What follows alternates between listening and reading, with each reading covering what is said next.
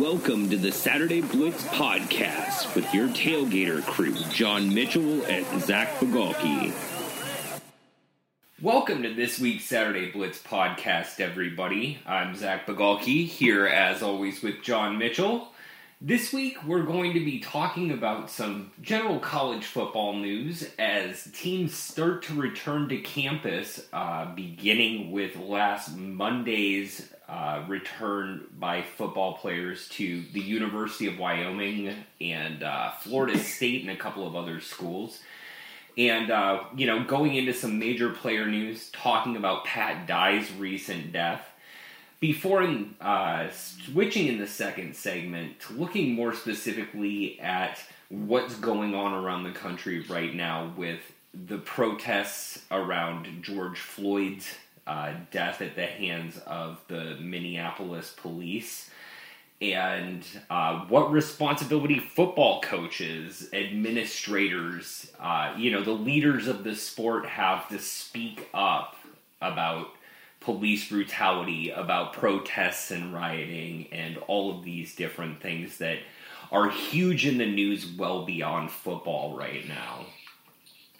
Before we get into all of this, though, John, we've been, you know, locked up at home for a while now. How are you doing?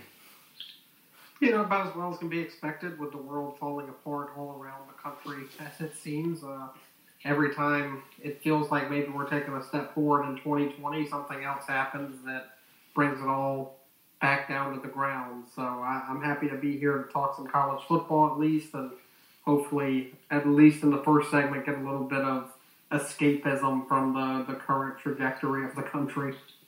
Well, and I think that's a big reason why so many people want college football back. That's why you know that's why so many people are getting excited about things they would never get excited about before like korean baseball and you know german soccer most americans don't give a damn about these things but with you know with sports completely absent from the american landscape or almost completely absent people are turning wherever they can for these diversions especially you know being holed up at home and you know needing something to divert themselves from everything that's going on. And i think some people are definitely excited about you know the return to campus of football players for voluntary workouts starting with you know uh, players in laramie and tallahassee starting to come back on june 1st and you know the announcements by other conferences that this is going to be happening sooner rather than later or at least that schools are allowed to begin bringing back players within the next couple weeks. Um, so what do you think the impact is of all of these different announcements and what we see with players come back coming back and you know do you think that you know, do you think this is raising or lowering the expectations for what might actually happen with the 2020 season? I mean, for all intents and purposes, based on what everything looks like now, I mean, I'd be surprised at this point if we don't have a 2020 season just because everything is really progressing in that vein. You're seeing, you know, voluntary workouts starting to potentially ramp up in the next couple of weeks. Um, and then hopefully coaches I know are hoping that they're going to get uh, a relatively uh, at least a few weeks of summer before getting into fall camps and stuff like that to rev up to get ready for the start of the season um, in late August. So, you know, I, am more optimistic now than I than I have been. That's for sure. So, you know, you never know with the country starting to lessen restrictions and everything. Cases have been going up some, so that's a bit of a concern. So, you know, we're just a couple of bad turns away from this potentially turning sideways and potentially still impacting the college football season. But I mean, I would say um, it has been at least encouraging in the last few weeks and moving in a direction that makes it seem like we're going to have football in 2020. Yeah, I think the odds are increasing with each day that some kind of football is going to happen. I would still caution people about expecting the season to play out as a season normally would. Um, I don't know if we're going to have every bowl game. I don't, you know, we've heard, we've still heard talk about teams limiting their travel, shifting their schedules to play more regionally. Uh, none of that is off the table. I think that's the thing we need to keep in mind. And, you know, as schools do or do not come back, um, and depending on when they come back,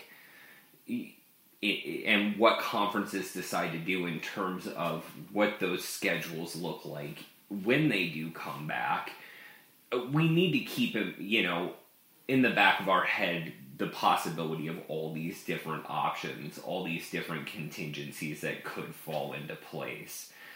Because it's very possible, you know, people start coming back, like you said, we start seeing more normal activity, and even if we don't see full stadiums, and I highly doubt we'll see full stadiums at the very least, which cuts into a certain amount of the you know atmosphere of college football. That'll be interesting as well. So um and how long those seasons go maybe by november we see spikes high enough again that we have to taper off and so you know, I'm cautiously optimistic is what I would say. It is is probably the best way to look at this sort of information right now. That's at least where I'm standing with it. No, yeah, I, I totally agree. I, I am definitely a lot more optimistic now, but you know, still in the back of my mind, I don't want to get too um, ready and prepared for the season just to be disappointed because something happens. But I think we're in a definite better spot now than when we talked about this a couple of months ago. Yeah, you know, and the question is are we in a better spot or are people just deciding enough is enough and pushing things forward? That really. No, it's definitely that. Yeah. It, and I think that's really what we need to keep an eye on because it, it's it ain't over yet that's really what we need to remember is it ain't over like we still need to be taking precautions we still need to isolate as much as possible you're not going to have 300,000 people flocking on state college just, you know, a mile down the road from my house seven Saturdays this this fall. It, that's not going to happen. You're not going to see that level of tailgating, that level you know, 106,000 people aren't going to get into that stadium, much less the hundreds of thousands that congregate outside. So, keep those things in mind and whether or not it's even possible to do that by law the thing is is enough people are going to want to stay home and stay away from you know the risk risk is a very real thing in the back of people's mind right now and as much as we can talk about opening up businesses opening up these things you know allowing business as usual to move forward. Business as usual only happens when people actually are willing to start operating as they did before. And I don't think that's going to be happening anytime soon. So, cautiously optimistic. But with that in mind, let's let's talk about some of the other news before you know, while we, we're still here in this opening segment, because we've seen some interesting stuff with players as well. You know, um, I think obviously the, the saddest news we heard was probably Clemson receiver Justin Ross, um, you know, effectively missing the 2020 season at the very least with what Dabo Swinney. Um, said was a quote congenital fusion in his spine. Um, I'm not a doctor. I don't know exactly what that that that's that pertains to where it is in his spine would you know obviously be something to wonder as well. But apparently he has to undergo surgery for this and you know, there's a question whether he'll play football again. Like, you know, he's definitely not back next year, and it's a long road ahead if he can even play again safely. So, yeah, I don't particularly know all the, the vast nuances of of what that pertains to, but when you're dealing with a, something that's pertaining to the spine, that's never a good injury. Um, particularly when you're looking at something that doesn't seem like it was a contact based injury. It seems like it was some kind of genetic flaw or something like that in Justin Ross that was discovered in a in a routine check, you know, and then you know he's not feeling any issues with it currently, according to Dabo. It's just the doctors know that it's extremely dangerous for him to play football anytime soon. So, and that's the big concern. It's not the 2020 season. You know, everyone wants to come out and write their hit pieces on what this means for Clemson's 2020 season, which, of course, that's an angle that has to be looked at. But really, I don't care about stuff like that when we're this early in the process. I care about Justin Ross's well being. yeah. You know, because this is a guy who's just a ridiculously talented player. Um, is from the state of Alabama, went to Clemson, uh, spurring both Alabama and Auburn to go play for Dabo and Clemson.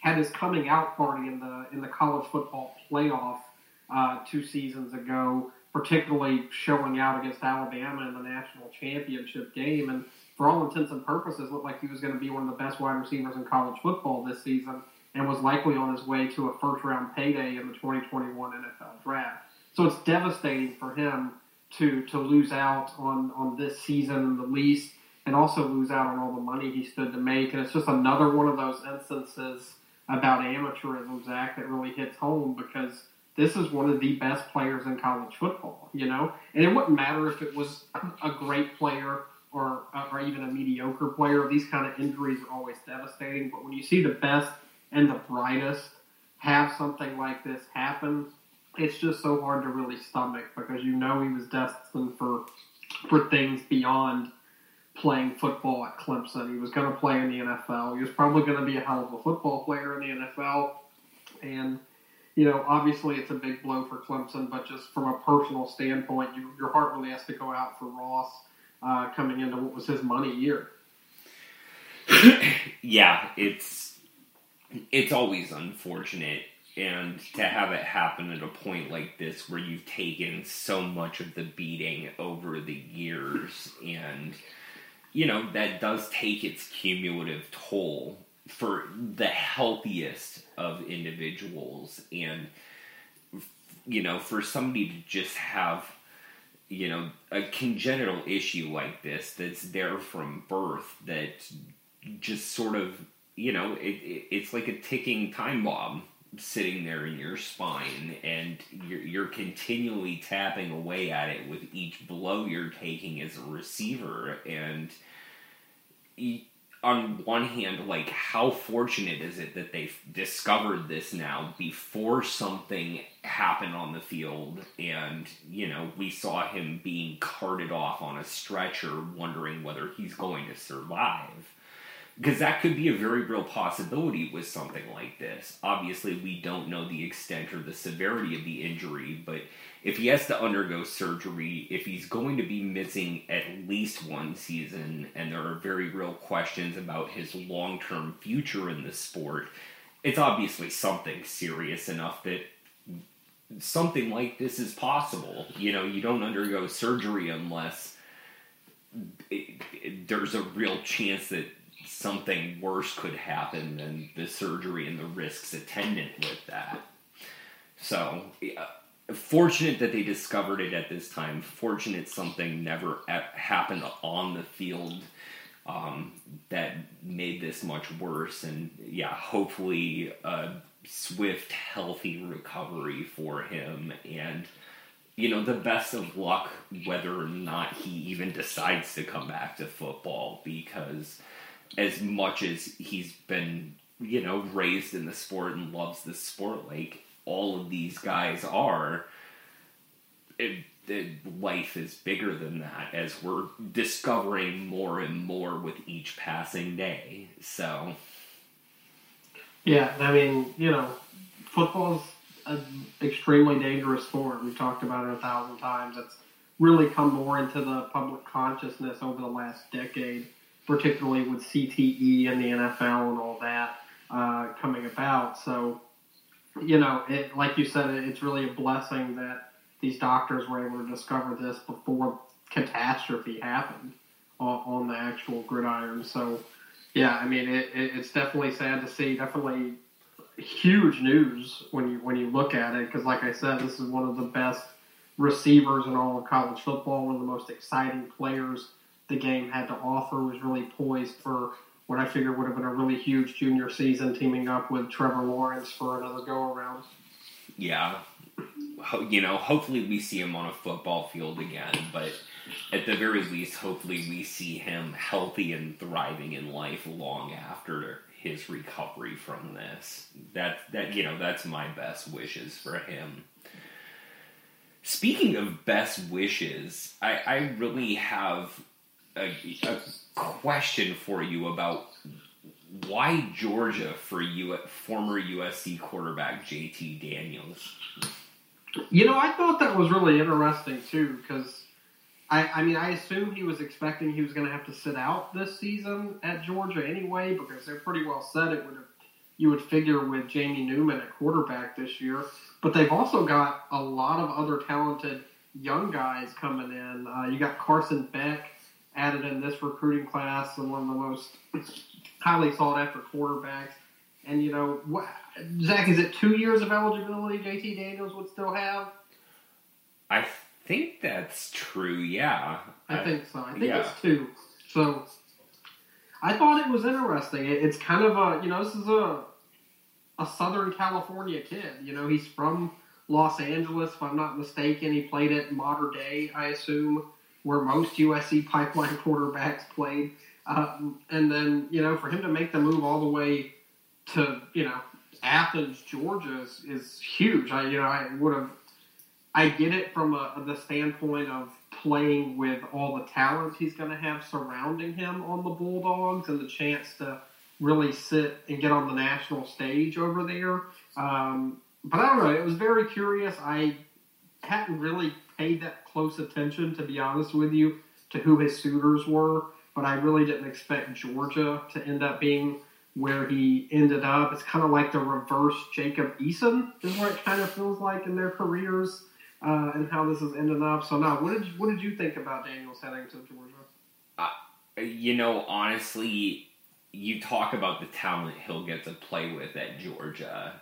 The thing about that, though, is you also mentioned the talented quarterback that he'll be, you know, competing against at Georgia, and it's really no different than at USC in that regard. If you can't beat out a Kedon Slovis, are you going to beat out the talent that Kirby Smart and that staff are bringing in at quarterback? Like how many how many excellent quarterbacks have been recruited by Georgia and left to go play at other programs? You mentioned Eason. There's Jacob. You know you have uh, Justin Fields. You have Jacob Eason. You have you know these players who you know they have a they consistently have great quarterbacks. They have more quarterbacks than they know what to do with, and I kind of wonder what the end game is for Georgia in this regard. Like, great for Daniels, I guess. I don't know if he's ever actually going to get on the field. Like you said, he's got you know he's got the redshirt season. They didn't bring in Jamie Newman for nothing. um, or at least you'd imagine they didn't do it for that purpose. Uh, so, you know, what's the end game for Georgia? And you know, it's kind of like we talked about recently with Oklahoma as well, as you continue to bring in transfer quarterbacks and you have quarterbacks transferring out of the program. What is it, you know, after a certain point, what does it start saying to, to high high star quarterback recruits that you're trying to land for your program? You know, it, is it come, you know, roll the dice um, in, the, it, it, the game of craps that is the quarterback room and see if you can make the squad, and if not, you know, sorry you wasted a year or two of your eligibility. Is that really what this comes down to, or? Uh, so you know, I think for Daniels, it's he's rolling those dice. It's just as good a role for him there as it is at USC, and you know he feels like there's going to be more uncertainty after Newman than there really is for the next year, or, you know, couple of years with the Trojans. So, well, I think it's probably fair to question at this point Kirby Smart's ability to um, develop quarterbacks because one of the big criticisms with Jake Fromm was that it didn't feel like he ever got any better from where he was as a true freshman. So he kind of burst on the scene as a true freshman, taking over from the injured Eason, leading Georgia to a victory in South Bend over Notre Dame. They ride him all year. They make they win the SEC. They make the playoff. You know the expectation is he continues to take that next step, and eventually, as a junior, you expect him to be one of the best quarterbacks in the country. He just he was the same guy as a freshman, a sophomore, and a junior.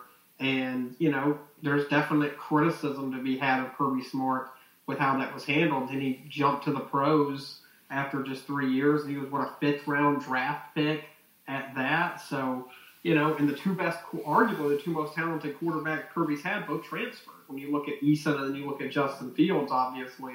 So I, you know, I, I believe if I've got the eligibility um, right with Daniels.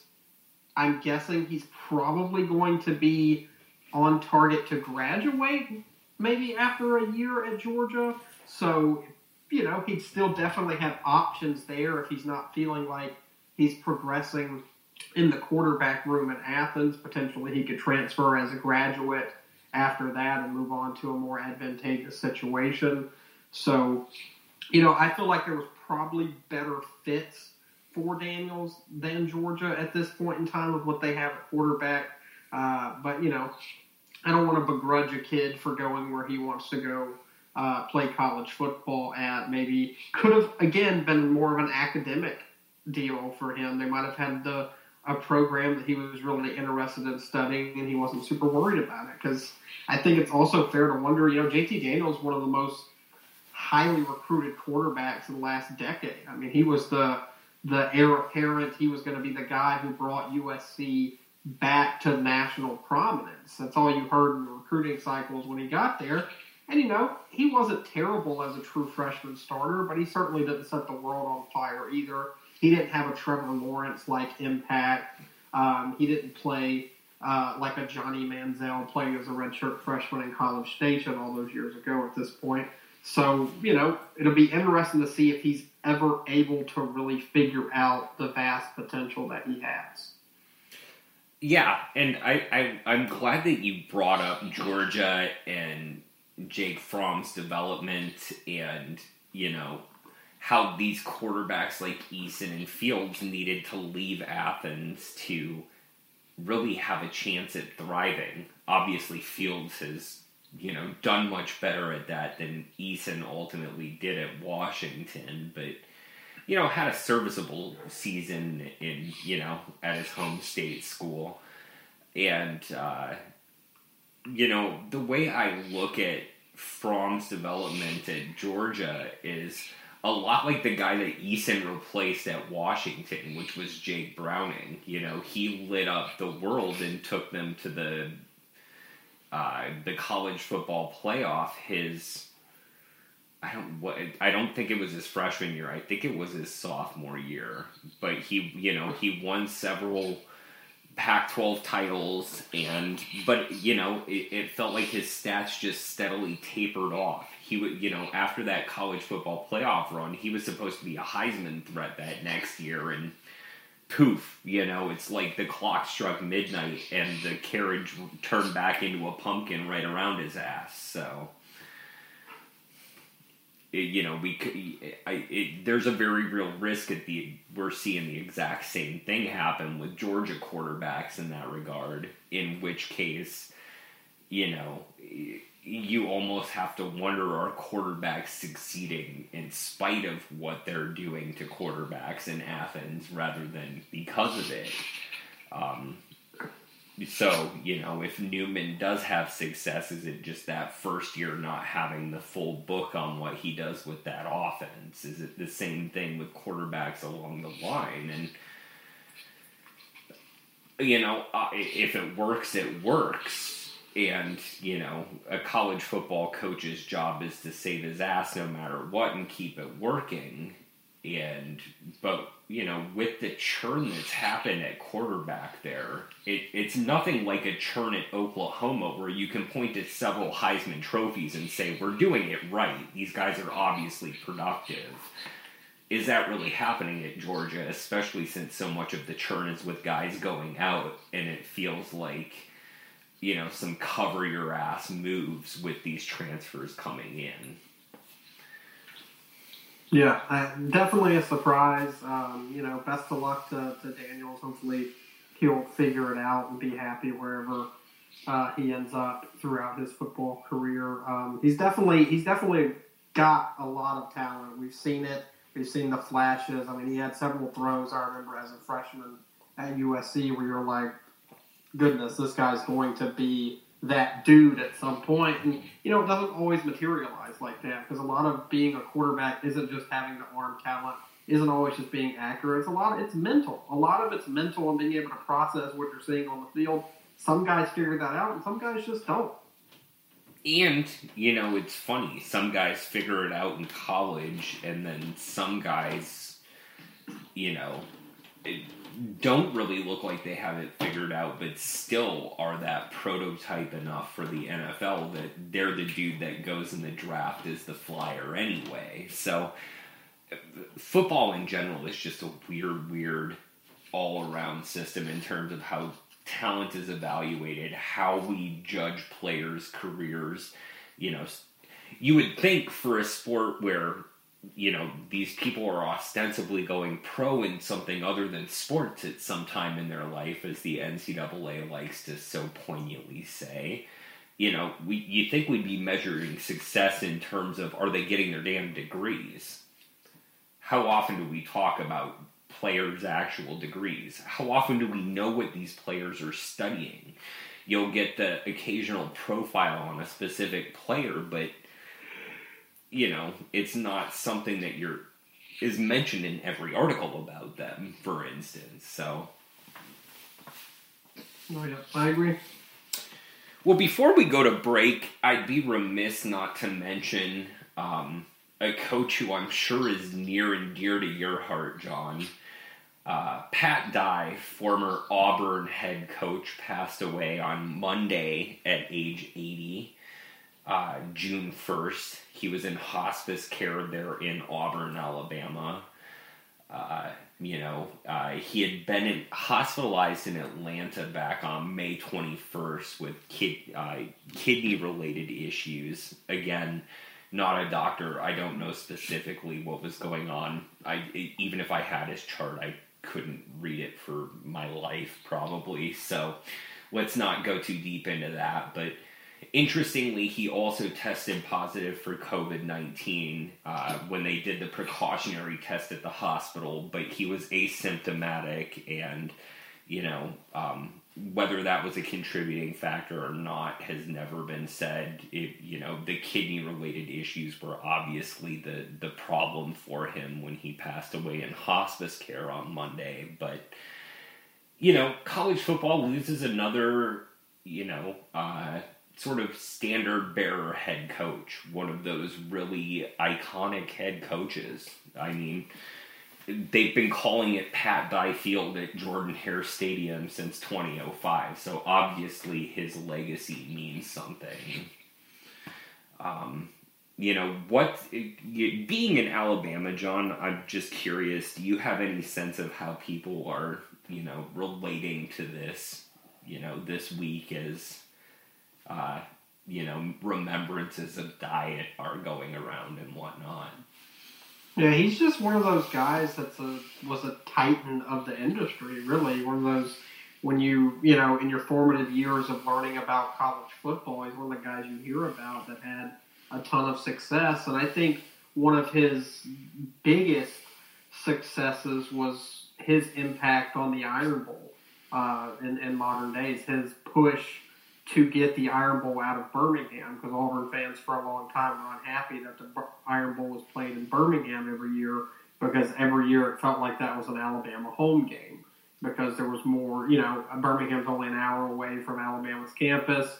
The majority of the state's always been Alabama fans as opposed to Auburn, so a neutral site was never going to be neutral. So Dye pushed and pushed, and finally in 1989, he got his wish. The first Iron Bowl was played on campus at Auburn, and you know the rest is history. Now we've gotten all these weird voodoo stories from um, from the plains because of that. So, but he also made the Iron Bowl competitive again. When he first got there, he took over the Auburn job in uh, in 1981, and they were in the midst of just an unbelievable era of dominance for Alabama. Alabama coming into that season had already won the Iron Bowl eight consecutive years. Bear Bryant's Alabama teams in the 70s had dominated the decade in the Southeastern Conference and the nation at large. They just won back to back national titles in 78 and 79. And, you know, they lose the first game in, in 1981 to Alabama, so it's nine in a row. But after that, they won six of the next 11. They made He made the Iron Bowl competitive again. He beat Bear Bryant in his final Iron Bowl. Um, you know, he recruited Bo Jackson to Auburn, who won a Heisman Trophy.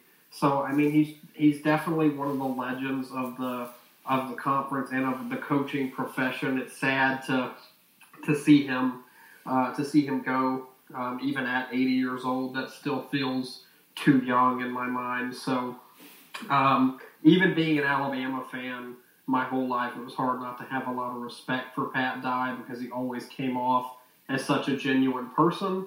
Uh, when you would hear him speak and, and everything, and he always seemed to have a good relationship. I, I think it was Gene Stallings who came out um, and, and released a statement today and said that him and Pat Dye obviously coached against one another uh, for several years at rival schools, and they never had one crossword among them. And that's something that I don't think we get a lot of nowadays um, in the profession because it's so cutthroat as it is now. Uh, but guys like that, you know, that's an era that we'll never get back. And I think it's it's I think it's nice that we can sit back and appreciate uh, what he was able to do and for how long. Yeah, I mean, he's one of those coaches. He had 19 years as a head coach between, you know, his six seasons at East Carolina, where he led them out of the Southern Conference when we saw the breakup of 1A and 1AA and you know led them into life as a 1A independent took them to the Independence Bowl back in 1978 as an independent. Um, you know won 48 games at East Carolina in six seasons 48 18 and 1 so you knew the guy could coach his ass off um, well before he got to a big time job. Uh, you know before I fell in love with Wyoming football, he had one season in Laramie where he went six and five at a time when BYU was dominating the league, and there was really, you know, getting to above 500 was a ridiculously good fortune year for for the Cowboys, and you know he parlays the, those gigs into the Auburn job and you know, he has four SEC championships. He wins 99 games with the Tigers. He, you know, goes to nine consecutive bowl games, you know, as you mentioned, leads them out of sort of this this holding pattern that they had been in and really allowed them to reassert their position in a state that had long been dominated crimson tide. So, um, you know, it, as you well know, rivalries are at their best when both sides are relevant. Uh, the stakes get higher. You know, everything just every hit, every you know point means that much more in those situations. And I think you're absolutely right when you said that that Dye is the one that had a real outsized role in restoring relevance to this rivalry in a way that hadn't necessarily existed before and um, you know just can't be undone since Well, on that note, let's take a quick break, everybody. And when we come back, we're going to be talking a bit more about life and the world in general. So stay tuned. Welcome back after the break, everybody, to the Saturday Blitz podcast. We just went over some good old general college football news in our opening segment. Uh, now we're going to be shifting to some, you know, some more general news around the country.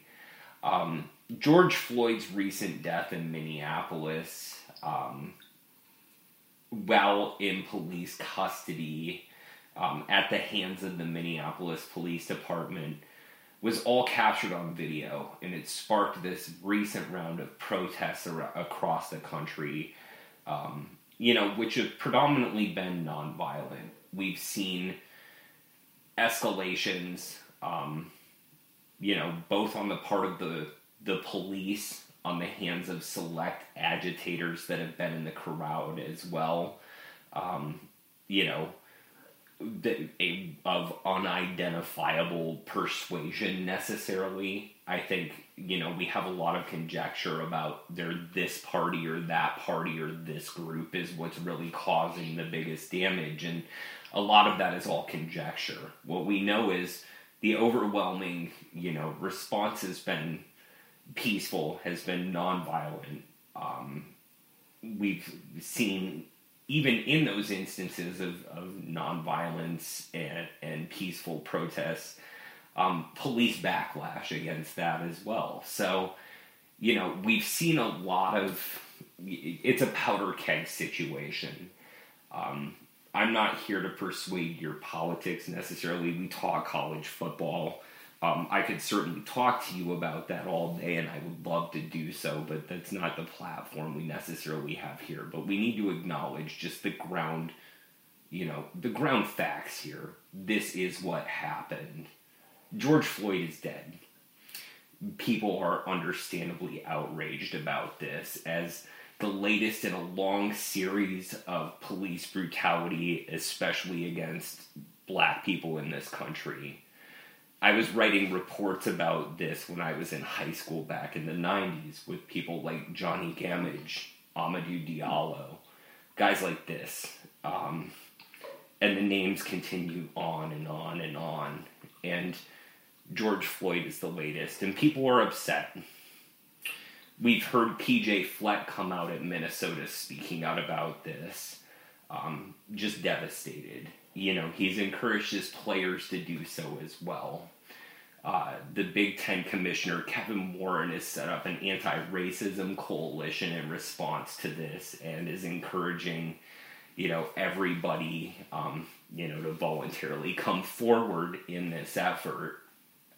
Um, we've heard Tom Allen at Indiana come out about this, Tom Arth at Akron, Tom Herman at Texas um, other coaches not named Tom even have been coming out. um, you know, either either publicly through through venues like Twitter or just privately to their whole teams about these issues and arguing for change. But this really begs the question: is is what is the obligation of these coaches? What is the responsibility of football coaches of of conference commissioners like Kevin Warren, of athletic directors at these schools, university presidents, even. What is their obligation? What is their responsibility in terms of speaking up and speaking out as it pertains to these instances of police brutality? You know, the deaths of individuals like George Floyd and the cumulative deaths of all of the George Floyds added up. You know, what is their obligation to speak to the unrest that leads people to protest, even in the midst of a pandemic, to risk their lives on multiple fronts, whether it's, you know, in, inhaling tear gas, um, through masks that are designed to keep them from blowing a virus out to the public that they may or may not have, but certainly doesn't prevent all that that tear gas from coming in. You know, what is their obligation to speak out about all these things? I think you know. I think they definitely have an obligation. Um, mainly, just when you look at it, most of these guys are the highest paid public employees in their states, and they have a platform that a lot of people don't have. You know, and simply releasing a statement to me isn't good enough anymore um, because this stuff just keeps happening happening. Sure, it's nice to see guys like Nick Saban, see guys like Dabo Swinney come out in support of the protesters to de- to deride police brutality and all that. But you know, at a certain point, that's just not enough. That to me starts to feel disingenuous when that's all you're doing is releasing a statement through your respective PR department, and a lot of it feels like saving face. It feels like they're doing that because their teams would be disappointed. I read a story earlier today. Uh, every single NBA franchise except the New York Knicks have released a, a statement um, in support of the protests and against the police, the systemic police um, brutality and all that that's going on. And a lot of the Knicks players, understandably, are really upset with their ownership group and all that for not coming out and saying anything. So I think you have a lot of people who will come out just to release something, just to relieve the pressure they're feeling internally from their respective teams, uh, their players, their communities. But I think a lot of them, Zach, I think a lot of them stop short of doing what needs to be done because they don't want to alienate portions of their fan base, particularly when you look at conservative states like Alabama, like South Carolina. Uh, just for those two as examples because the majority of the fans of both of those teams are conservatives. And not to get too political with it, but those are the groups that tend to side more with the police on these instances. They tend to give police more free reign than other people do. Um, and regardless of what your politics are, you watch that video and there's no distorting the fact that George Floyd was murdered by that police officer. And that police officer and the three or four others who were standing there and let it happen deserve to be held accountable for that. And it's not just this one incident. This one incident in and of itself is a big deal, but it's just another in a long line of continued um, situations where the police have used excessive force, where they have particularly targeted minority groups and unfortunately killed plenty of people of color because, you know, strictly because they're on higher alert because of the color of that person's skin. And, you know, I'd like to see these football coaches, these administrators, I would like to see more action, I guess. I would like to see more, you know, more from them than a, than a statement released through the university's public relations department. I'd like to see them maybe going out with their players and protesting. You know, they don't have to go out and, and riot and loot and stuff like that, but they can go out and peacefully protest.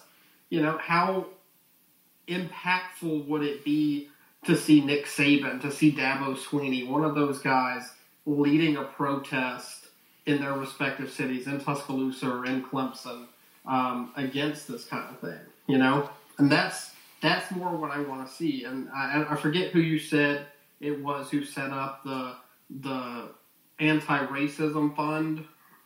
Uh, it, it's Big Ten Commissioner Kevin Moore, and it's a it's an anti-racism coalition. I you know See, I I have no specifics about what actually is going to be done by this coalition.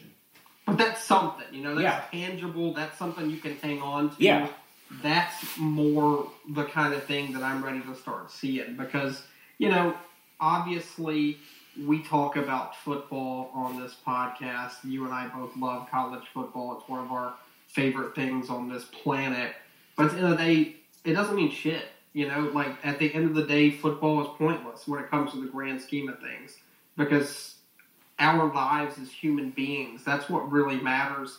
And too often we've turned a blind eye as a country as, you know, people like George Floyd have repeatedly, over and over and over again, been targeted and been murdered right in front of our faces. And I think it's time we as a country stood up to the systemic racism that's allowed for this to happen for so many years. You know, you look back at 1960s during the, the peak of the civil rights movement, and it's incredible how much things are the same.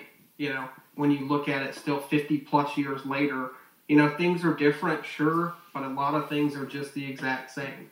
And it's a shame. So, you know, I I appreciate that these coaches aren't afraid to speak out. I think that's a move in the right direction because you would not have seen that 20 years ago. These coaches would have shut up and stuck to football as it was and would not try to be any kind of controversial as it comes to that. So I know we're moving in the right direction from that standpoint, but I'd like to see more concrete evidence that these coaches and these administrators are doing what they can to to fight for social justice. Definitely. And honestly, it, it kind of brings to mind something I'm reading right now. Uh, it's Derek White's book, uh, Blood, Sweat, and Tears, Jake Gaither, Florida A&M, and the History of Black College Football. And they talk about Gaither as the head coach, or White talks about Gaither as the head coach of Florida A&M during the civil rights movement and as for instance the tallahassee bus boycotts are going on in the wake of the montgomery bus boycotts mm. and you know along with all of these different nonviolent direct actions across the country and um, and you know Gaither actively discouraged his players from participating in those and yet you know, I, I think oftentimes we see coaches recognize they're doing a calculus about their own jobs. And that's not necessarily a bad thing. You know, in Gaither's case, it comes down to if Florida A&M, you know, if desegregation happens, if racial integration happens at primarily white institutions across the country, especially across the South, his program basically becomes irrelevant for eternity. And as a proud man who was winning, you know, one black national championship after another, it that's something you know you're active if you're protesting for desegregation if you're actively engaging in these boycotts you're actively engaging for your own obsolescence and that's a shame um, and I think that's something that doesn't necessarily get addressed enough. And I think that's why these coaches make these calculate, you know, these calculations. But you're absolutely right. If somebody like Nick Saban rolled up with 130 of his players in Tuscaloosa or in Birmingham, for instance, just to make it even bigger, um, that has an impact. That has a huge impact. You know, that makes it bigger than politics because you go into a locker room and, and, those guys don't all have you know you're you don't have 130 people in political lockstep in you know it, a football team is not a bunch of Stepford wives. It, it, it, just comes down to that that you have um, you know a, a diversity of opinion. But if they all unite together for that purpose that's when it becomes bigger and I think the the other thing I really want to make sure that we don't step over is, you know, college football is primarily staffed by white head coaches. You know, obviously the record is better at, at the FBS level than it is, for instance, at the NFL. At the same time, it could be much better. You know, you think about it and, then you think about the, the players themselves, these rosters, and in relation to the student body, they're very disproportionately staffed by black players. You know, 46% of Power 5 rosters are comprised of black players. And on average, only 5% of the student body at those schools is black. You know, it's a nine times you know difference there. Um, the gap is a bit smaller at Group of Five schools, where the student body is on average 11% black, but 52% of those the players on those football programs are black. So, You know, you have primarily white coaches coaching disproportionately black teams and, you know, not speaking out, I think, or not inaction on their part is tantamount to not upholding, you know, all the florid talk that they give about molding these players and being there and concerned and making sure that they they develop into well-rounded young men and that they're going to be safe when they leave home and their parents entrust them in their care and yada yada yada. And if you're not speaking up to re, you know and and taking steps from your position of power, like you said, these are are you know these are the most well-paid public figures in their state. By and large, you you point your finger at any state in the country, and that's true. Whether it's a football player or a basketball or a football coach or a basketball coach, it's going to be one or the other in, I think, forty three out of the fifty states. They have an outsized influence, and if you're not using that outsized influence, you're complicit in the structures remaining in place and those structures disproportionately target your players. So I think in a way you do have that obligation. If, you know, if you're going to uphold your word that you give on every recruiting trip that you make. Yeah, I think that's a great point. I, I like that you brought up the the makeups of the rosters and all that too, because you know, and, and I, there's been a, a, point that's been raised through all this. a friend of mine who's black had said, you know, I wish people would love us off the field as much as they love us on the field, right? Because when you look at uh, athletics and all that, they are disproportionately black. When you look at basketball and football, especially, and you know, we cheer on these people every every single week playing sports, and then off the field we, you know, turn our backs on them.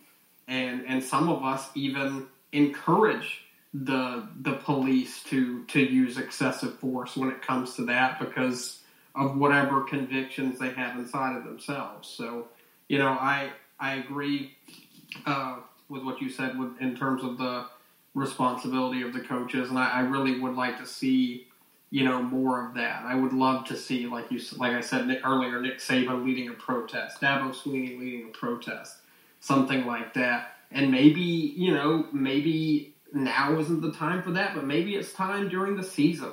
You know, everyone derided Colin Kaepernick several years ago for peacefully protesting by taking a knee during the national anthem. Maybe, you know, these college football coaches have their entire teams do that uh, before games this season uh, as a collective unit, and that's you know their way of doing that. You know, because whatever the the problem is, is whatever or however people choose to protest, there's going to be a section of people who disagree with it.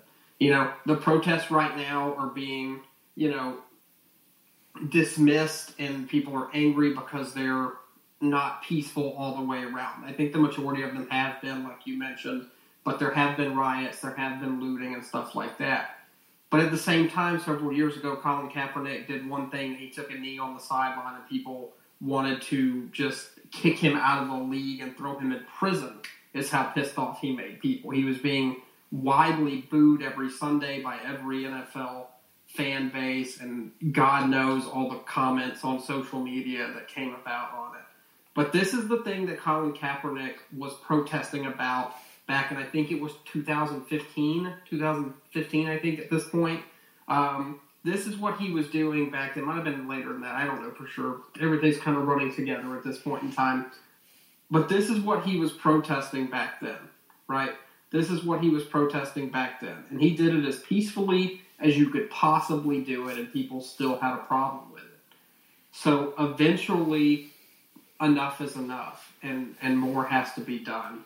So I just wanted to I just wanted to mention that about Kaepernick because you know I, I feel like he's been blackballed from the league obviously for the last several years, and it's just really disappointing um, that people didn't pay more attention to what he was protesting and really just decided to pick apart how he chose to do it. One, that's the thing is there's always going to be a subset that just actively hates whatever you're protesting. There's going to be that group that,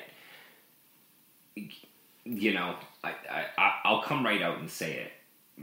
My mama didn't teach me to just hand out respect blindly. Not for, you know, the uniform that you're wearing, not for the title that you hold, not for the degrees that you've earned, whatever. You know, you earn respect. You earn respect on an individual level. Um, but there's a certain subset of people who blindly hand respect to the police and give them the benefit of the doubt in every single occasion. There's always going to be that subset. It's not a large subset, but it's a vocal subset. You're always going to have that group. But you're always going to have a far larger group that, you know, says, I agree with, you know, what you're protesting, but I don't like the way you're doing it. There's going to be tone policing there's always going to be. Martin Luther King Jr. wrote about this in his letter from a Birmingham jail back in, I want to say 63, I think it was. But, you know, he talked about the white moderate. And, you know, basically in this exact same situation where they talk about being an ally, but nothing is ever going to please them in terms of the optics and the way things are done. To hell with them. If you know, if you're going to take a stand and you're going to be principled and you're going to stand for the lives of your players, their families, everybody else, um, in their in, in their communities, you know, that five percent, you know, the one out of every twenty people on your campus and think about that, how low that number is as it is, or a, you know, group of five schools are twice, you know, proportionally twice as black as Power Five campuses. So these flagship institutions are disproportionately white as it is. If your primary representatives, however, are going to be more diverse in terms of, of their representation, you need to damn well stand up for those most visible players on your university. You know, you're not paying them. They're they're offering some awesome PR for you game after game. Stand the hell up for them and don't do it in a wishy-washy way that's designed to protect your job and save your fan base because history will look back at you just look at you know just like Gaither is problematized incredible head coach. You know, did so much for the black community in Tallahassee and throughout, you know, HBCU college football. But at the same time, he's remembered as an Uncle Tom in some sort of ways. And, you know, that's by the community that was there, the black community in the place at the time. I'm not a white guy accusing him of that. I, that's what's written in the text from that period. So, you know, like you're not going to please everybody. And whatever stance you take, history will remember it, especially for these powerful head coaches, because the lens is always on them.